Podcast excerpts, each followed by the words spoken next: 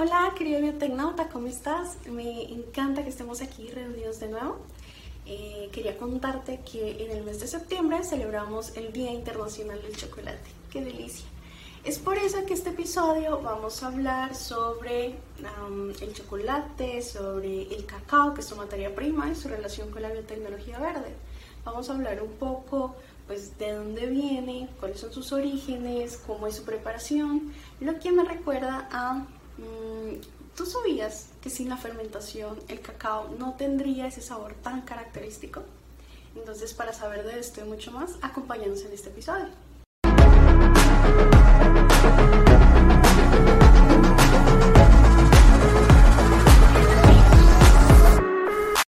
Primero vamos a conocer un poco sobre los orígenes del cacao para eso necesitamos viajar en el tiempo y devolvernos más o menos, más o menos unos 3.000 años.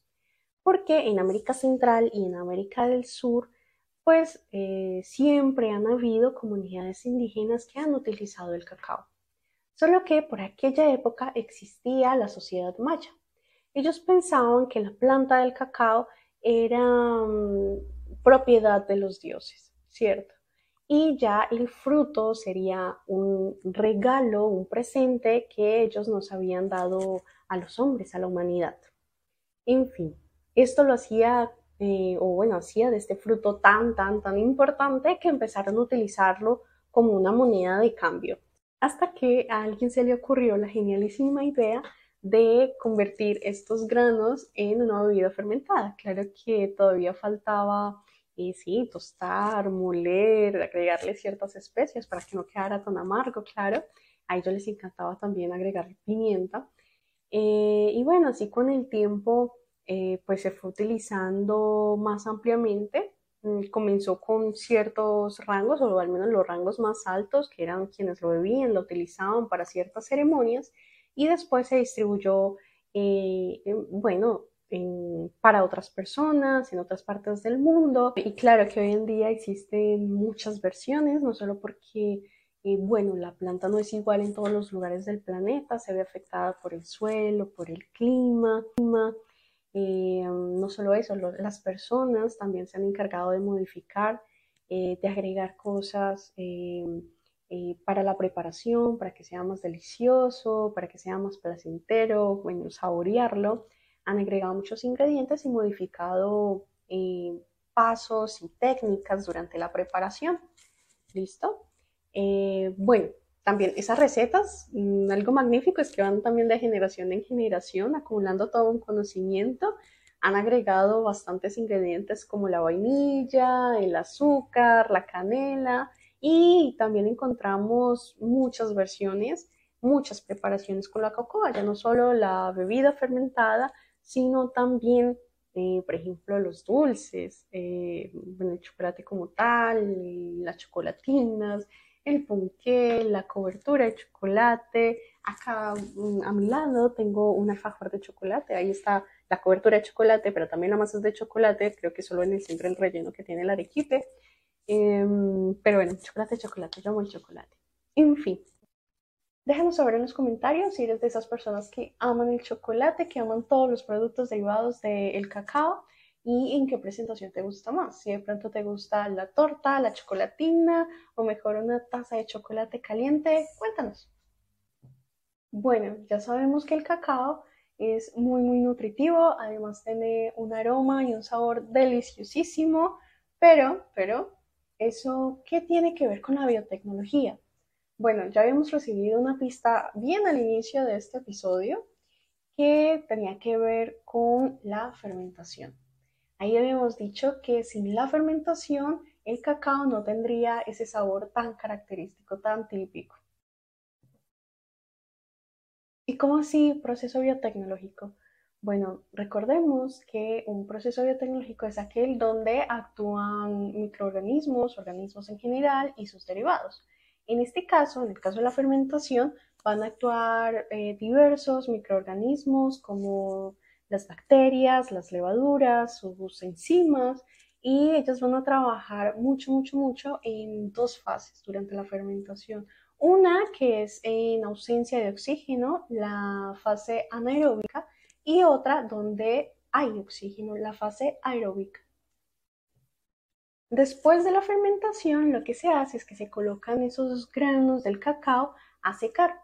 Puede ser eh, de dos formas, básicamente. Una que es natural, se colocan bajo los rayos del sol para que ese secado eh, retire toda la humedad. O también puede hacerse un proceso industrial donde se utiliza un secador rotativo y al vacío.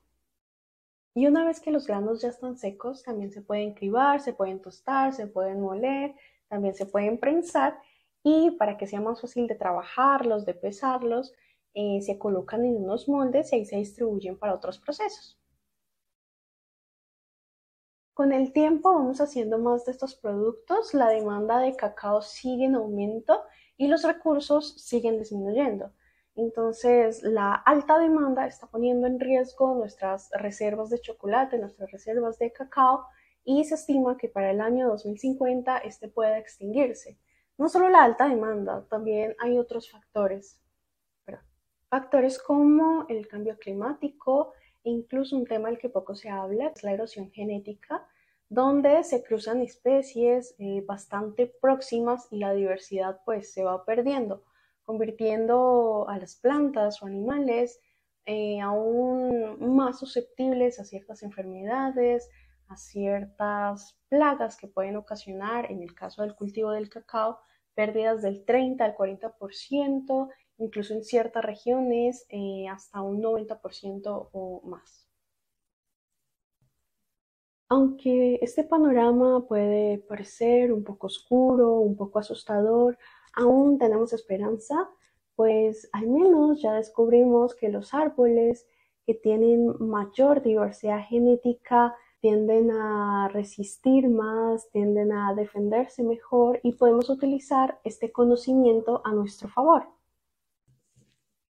Bueno, y claro que también podemos utilizar nuestras herramientas como la ingeniería genética en eh, lo que sería el mejoramiento genético y biotecnológico de plantas para ayudar a rescatar y a cuidar estos cultivos que están en peligro como el del cacao.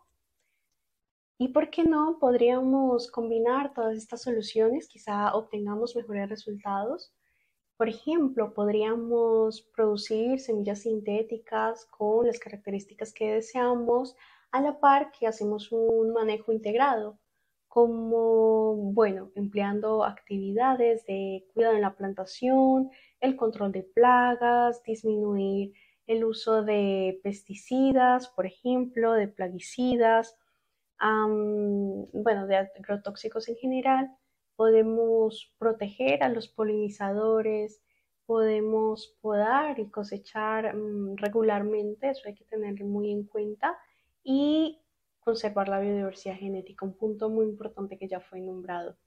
Así que son varias las posibilidades, pero lo más importante sería actuar ahora, lo más pronto posible. Si te gustó este tema, suscríbete a estos canales porque próximamente traeremos más detalles y voy a hacer un pequeño spoiler mientras tanto. Tendremos una gran invitada, una invitada muy muy especial, es experta en la parte de biotecnología vegetal, en la parte de mejoramiento de plantas. Si quieres dejarle alguna pregunta, la puedes enviar y nosotros se la hacemos durante la entrevista. Antes de despedirnos, me encantaría mandar un caluroso saludo a dos personas en las que pensé mientras hacía este capítulo. Y por un lado tenemos a Bernie, él es de Guatemala y adora todo lo que tiene que ver con la cultura maya, lo vimos aquí en el capítulo.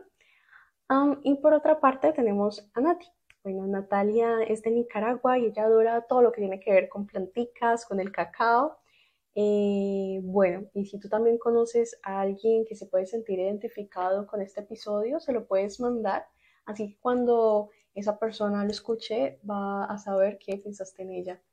Ahora, mm, muy posiblemente lo puedes pasar a una persona o que le gusten las plantas, que le guste la cultura maya o, por no, que le encante todo lo que tiene que ver con el cacao, así a lo Willy Wonka.